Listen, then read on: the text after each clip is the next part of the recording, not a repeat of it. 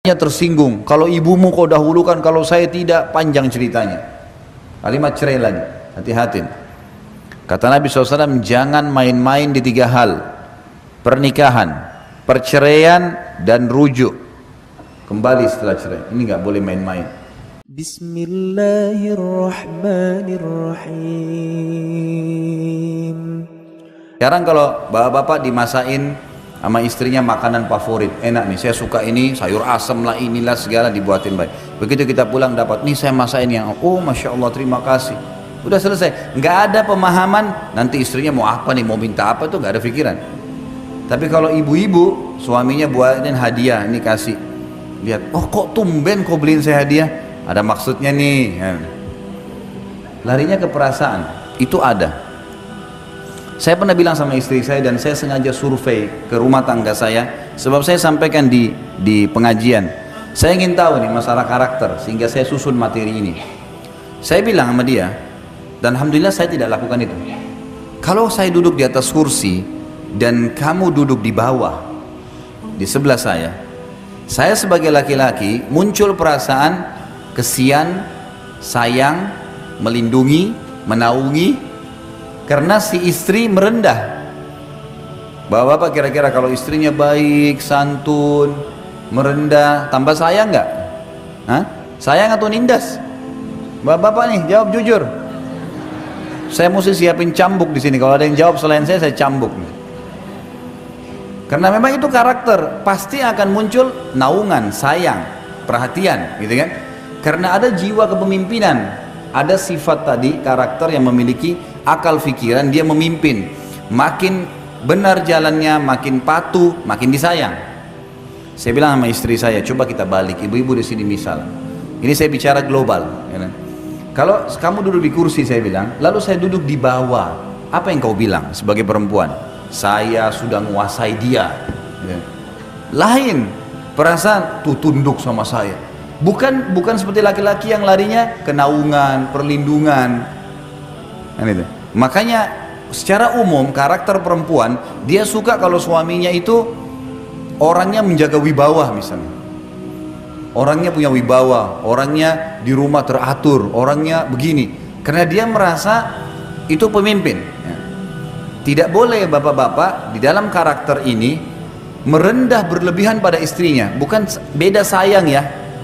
Beda sayang dengan merendah lain kalau ada istri lagi duduk di atas kursi sofa suaminya duduk di bawah itu lain. Akan terjadi ketimpangan yang luar biasa di rumah tangga. Tidak akan ada lagi penghargaan buat si suami. Dalam mendidik anak sama ya. Bapak Ibu ambil ke laki-laki dan perempuan. Anak laki-laki sudah punya sifat karakter pemimpin masih kecil. Saya pernah kasih contoh kalau saya tidak salah. Anak laki-laki kalau kita ambilin nasi kemudian ditaruh di depannya. Dilempar sedikit. Nih makan nak? Sengaja. Yang terjadi anak laki-laki itu tidak mau makan.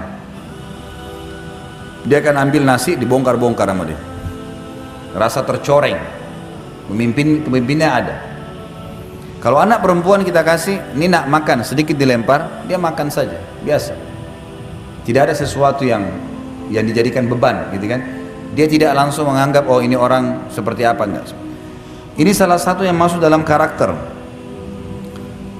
Sifat kepemimpinan ada pada diri laki-laki dan lebih Jadi ibu-ibu harus bisa tahu suami selalu pakai akal pikiran dan ada sifat kepemimpinan. Dia makin dijunjung, makin diposisikan pada posisi pemimpin, dihargai pendapatnya dan dan dan dia akan makin responnya menaungi. Bapak ibu bapak harus tahu ibu-ibu itu harus dinaungin, dilindungi, disayang, gitu kan, diperhatikan. Maka itu akan mendatangkan respon yang sama. Jadi harus ber, harus berimbang, harus berimbang. Ibu-ibu harus tahu, bapak-bapak tidak suka sering ditelepon. Benar nggak ibu-ibu sini suaminya suka ditelepon nggak? Coba kalau telepon satu hari lima kali dimarahin sama dia.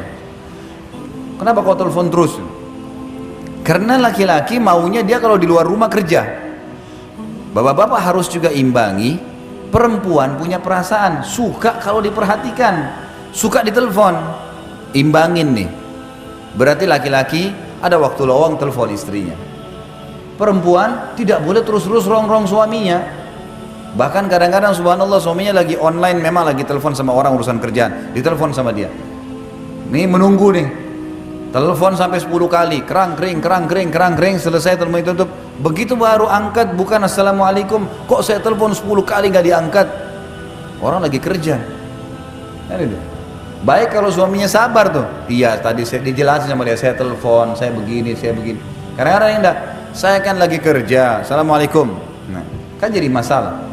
Dan ini sekali lagi setelah cekcok begini misalnya, nanti pulang ke rumah nih, soalnya pulang ke rumah dia sudah lupa tuh tadi masalah telepon tuh. Laki-laki tuh kalau masuk rumah dia udah lupa tadi tuh. Dia masuk dia pikir nih istrinya akan sambut makan, tiba-tiba makanan nggak ada, istrinya cemberut, nggak mau lagi pakai baju tidur yang dia suka. Tuh, kenapa kamu ini? Tadi kamu SMS atau tadi kamu telepon begini. Dibawa tuh, tujuh jam di rumah suami, tujuh jam dia menderita di rumah. Jadi harus diimbangin. Ini mengenal karakter pasangan penting. Yang kita ingin datangkan di sini adalah karakter ini ada. Seperti sebagaimana ada potensi berbuat baik, potensi berbuat buruk. Ya. Maka kita harus imbangin dikontrol dengan wahyu. Laki-laki bisa mengenal pasangannya seperti itu perasaannya, maka dia berusaha mengimbanginya. Perempuan mengetahui kalau laki-lakinya begitu karakternya, dia bisa mengikutinya. Kan itu. Ini poin-poin tadi yang saya ingin titik beratkan dan mengenal karakter adalah hal yang paling mendasar, salah satu hal yang mendasar pila dalam mempertahankan rumah tangga. Kemudian yang kelima, pilar yang kelima, hati-hatilah dari musuh yang selalu mengintaimu. Hati-hatilah dari musuh yang selalu mengintaimu, syaitan. Jangan mudah minta cerai bagi perempuan, dan jangan mudah menceraikan bagi laki-laki. Apa sebabnya ini? Hadis Bukhari. Nabi SAW bersabda, iblis memiliki singgasana di lautan. Setiap hari, setiap hari anak cucunya melapor, saya baru buat orang mabuk, saya baru buat orang ya dusta, saya baru buat orang riba, saya baru buat orang zina. Ama iblis dianggap biasa semua. Ya sudah, ya sudah, ya sudah. Pas ya, ada anak cucunya mengatakan saya baru menceraikan suami istri sama iblis diangkat didudukan di singgasananya berhenti tugas udah yang penting sudah rusak satu rumah tangga cerai itu sudah prestasi yang paling tinggi dikejar oleh iblis kenapa rusaknya rumah tangga ributnya suami istri bapak ibu sekalian akan mengacaukan seluruh masyarakat karena kalau ribut dua orang saja suami istri sudah cukup seluruh keluarganya juga ikut ribut. Ya. Lingkungan teman-temannya semua juga ikut ribut, pro kontra. Ya. Kalaupun terjadi cerai anak-anaknya jadi kacau semuanya. Secara kejiwaan masih muda, masih anak-anak, semua terpukul secara kejiwaan. Mau ketemu ayahnya, ibunya nggak kasih. Mau ketemu ibunya, ayahnya nggak kasih, dan seterusnya. Jadi memang cerai itu target utama iblis. Makanya hati-hati. Kata para ulama, kalau di luar rumah ada lima syaitan atau sepuluh syaitan mendampingi seorang yang beriman mencari untuk menggodahnya, maka dalam rumah tangga ada seribu syaitan. Kadang-kadang masalah kecil. Mungkin suami bisa tersinggung hanya karena lupa dibuatin teh atau kopi atau dicuciin bajunya oleh istrinya. Atau mungkin ada yang dia minta dikerjakan di rumah, istrinya lupa. Syaitan buat dia lupa. Sudah cukup untuk marah sama istrinya. Seorang istri sudah cukup untuk marah, bahkan bisa minta cerai hanya karena ingin diantar ke satu tempat suaminya belum sempat. Yang betul ada kesibukan. Akhirnya tersinggung, kalau ibumu kau dahulukan, kalau saya tidak, panjang ceritanya. Kalimat cerai lagi, hati-hati. Kata Nabi SAW, jangan main-main di tiga hal. Pernikahan, perceraian, dan rujuk. Kembali setelah cerai. Ini nggak boleh main-main. Nggak boleh orang dalam Islam, bapak ibu punya teman, kemudian bapak ibu punya anak laki-laki, temannya punya anak perempuan. Lalu kita bilang, bapak ibu ini bilang sama temannya, nanti anak kita kalau besar kita jodohin ya. Nah, ini dalam Islam berlaku kalau si teman mengatakan, oke okay, baik, sepakat. Anak-anak ini nggak boleh dinikahin pada saat dewasa kecuali sudah disampaikan. Dulu ayah sama ibu pernah jodohin kamu sama anak itu mau nggak? Oh saya nggak mau ayah, nggak mau ibu ya sudah. Kalau enggak ini terikat ada hukum di sini. Karena dua-duanya sudah sepakat dan kata ulama masuk dalam hadis Nabi SAW al mu'minuna ala syurutihim Orang-orang mukmin terikat dengan syarat yang telah disepakati, nggak boleh nih. Nikah nggak boleh main-main. Makanya kalau ada yang bercanda boleh nanti kita jodohin anak kita ya. Itu tergantung kalau Allah takdirin. Nggak bisa saya katakan kalau iya ini anak-anak terikat nih. Nggak boleh. Cerai nggak boleh nih. Ya. Ucapin sembarangan, apalagi bapak-bapak hati-hati. Pengucapan kalimat cerai dan kata ulama hikmah kenapa cerai di tangan laki-laki bukan tangan perempuan karena mereka pakai akal pikiran. Kalau mau menceraikan masih berpikir nih, ini ke depannya bagaimana, ini nanti bagaimana, anak bagaimana, panjang nih ceritanya. Kalau perempuan tidak, pokoknya ceraikan saya, saya tidak mau tahu. Besok apa terjadi ini urusan nanti. Padahal kalau sudah diceraikan pergi ke rumah orang tuanya nyesel juga nanti. Jadi masalah juga nanti. Banyak orang begitu. Berapa banyak akhwat muslimat yang tanya kepada saya, Ustaz, saya nyesal Ustaz, saya sudah sering tekan suami saya minta cerai, sekarang akhirnya saya diceraikan, saya mau kembali sudah susah. Suami saya sudah sering ucapin sampai tiga kali. Ya hukum syar'i. Kenapa ibu main-main? Gak boleh main-main. Bapak-bapak juga gak boleh main-main nih. Darurat sekali baru diucapin kalimat itu. Betul-betul pot pat patokannya adalah pelanggaran agama.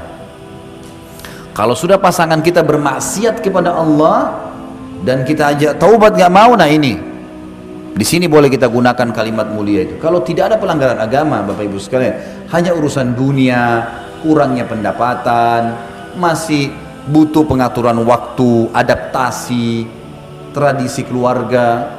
Nek anulah ya, apa namanya? Mudahkanlah urusan dunia. Bagaimana bapak-bapak tinggal 30 tahun di rumah tangga orang di, di rumah tangga orang tuanya dengan pola makan, cara berpakaian, cara ngomong, situasi keluarga ada. Ibu-ibu 20 tahun, 25 tahun tinggal di orang tuanya juga dengan pola makan, cara hidup. Berbeda ini. Tiba-tiba disatuin dalam satu rumah tangga apa mau tiba-tiba langsung hari pertama sudah cocok? Ada adaptasi. Ada adaptasi. Maka kita harus tahu masalah ini. Hati-hati, jangan main-main. Sampai kata ulama bagi bapak-bapak, kalau ada, saya pernah belajar fikih di tingkat tiga kuliah di kuliah dakwah di Madinah. Dosen saya dulu kebetulan wakil, kalau tidak salah beliau wakil hakim di pengadilan uh, agama di Madinah.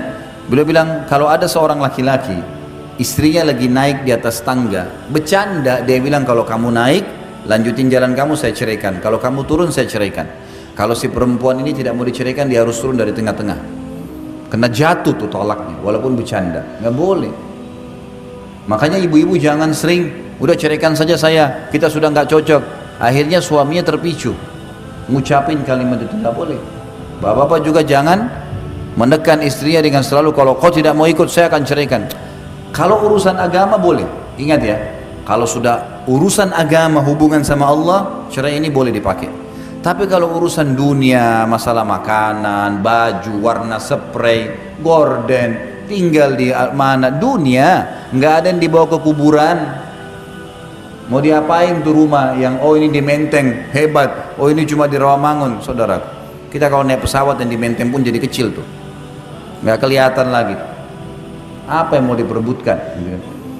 Kadang-kadang juga ini hal-hal mendasar yang harus kita fahamin ya hati-hati syaitan selalu mengintai maka syaitan kata ulama lebih senang suami istri bercerai daripada terjadi pembunuhan di luar rumah daripada orang riba padahal ini dosa-dosa berat semua nih tapi kalau cerai ini luar biasa Luar biasa, si suami akan sakit kepalanya kalau cerai, istrinya akan sakit kepalanya, hidup mereka jadi tidak tenang. Anak-anak jadi korban. Nggak ada orang cerai itu tiba-tiba bahagia. Ada. Omong kosong tuh kalau dia bilang saya bahagia, bohong, nggak bisa. Allah sudah satuin awalnya dalam kalimat akad. Kalau ada masalah-masalah yang dihadapin, selama bukan pelanggaran agama, toleransi maafin. Nanti kita jelasin di pilar selanjutnya. Baik. Pilar yang keenam, hati-hati tadi dengan syaitan, jangan iakan. Semua bisikan buruk, tinggalkan. Pilar yang keenam adalah lapang dada, memaafkan dan meminta maaf. Islam mengajarkan kita Bapak Ibu sekalian yang benar memaafkan, yang salah minta maaf. Dan ingat, jangan nginapkan permasalahan. Tidak boleh nginap nggak boleh nginep begitu ada masalah duduk baik-baik maaf ya kayaknya saya kok saya terganggu dengan ini nih satu dua tiga empat lima menurut kamu bagaimana Istri sampaikan ke suaminya. Suaminya lagi ada masalah. Istri, suami juga begitu. Duduk. Sebentar istriku. Ini terus terang saya terganggu secara kejiwaan. Ada masalah satu, dua, tiga, empat, lima. Menurut kamu bagaimana jalan keluarnya? Diskusikan baik-baik. Bicarakan. Clearkan pada saat itu. Yang salah wajib minta maaf. Ingat, kita pegawai di perusahaan Allah. Yang tidak mau memaafkan dihukum sama Allah tuh. Nggak boleh. Maafin. Udahlah. Gitu kan? Juga yang salah tidak mau minta maaf ini dihukum juga. Nggak boleh. Orang sudah minta maaf nggak mau dimaafin bagaimana? Sudahlah, gitu kan? Dan semua ada pahalanya. Semua ada pahalanya. Bahkan dalam Islam Bapak Ibu sekalian kita dianjurkan memaafkan sebelum orang minta maaf. Misal gini, ada orang menggibah, mencoreng nama kita atau memfitnah kita misalnya. Sakit hati? Ya sakit hati. Cobaan. Kalau tidak ada cobaan, dari mana kita dapat pahala sabar? Gak ada pahala sabar. Bro. Oh berat, cobaan saya berat. Ya makin berat, makin besar pahalanya. Kata Nabi SAW, Inna idhamal ajr ma idhamal bala' pahala yang diberikan oleh Allah bobotnya akan seberat cobaannya cobaan makin berat makin besar pahalanya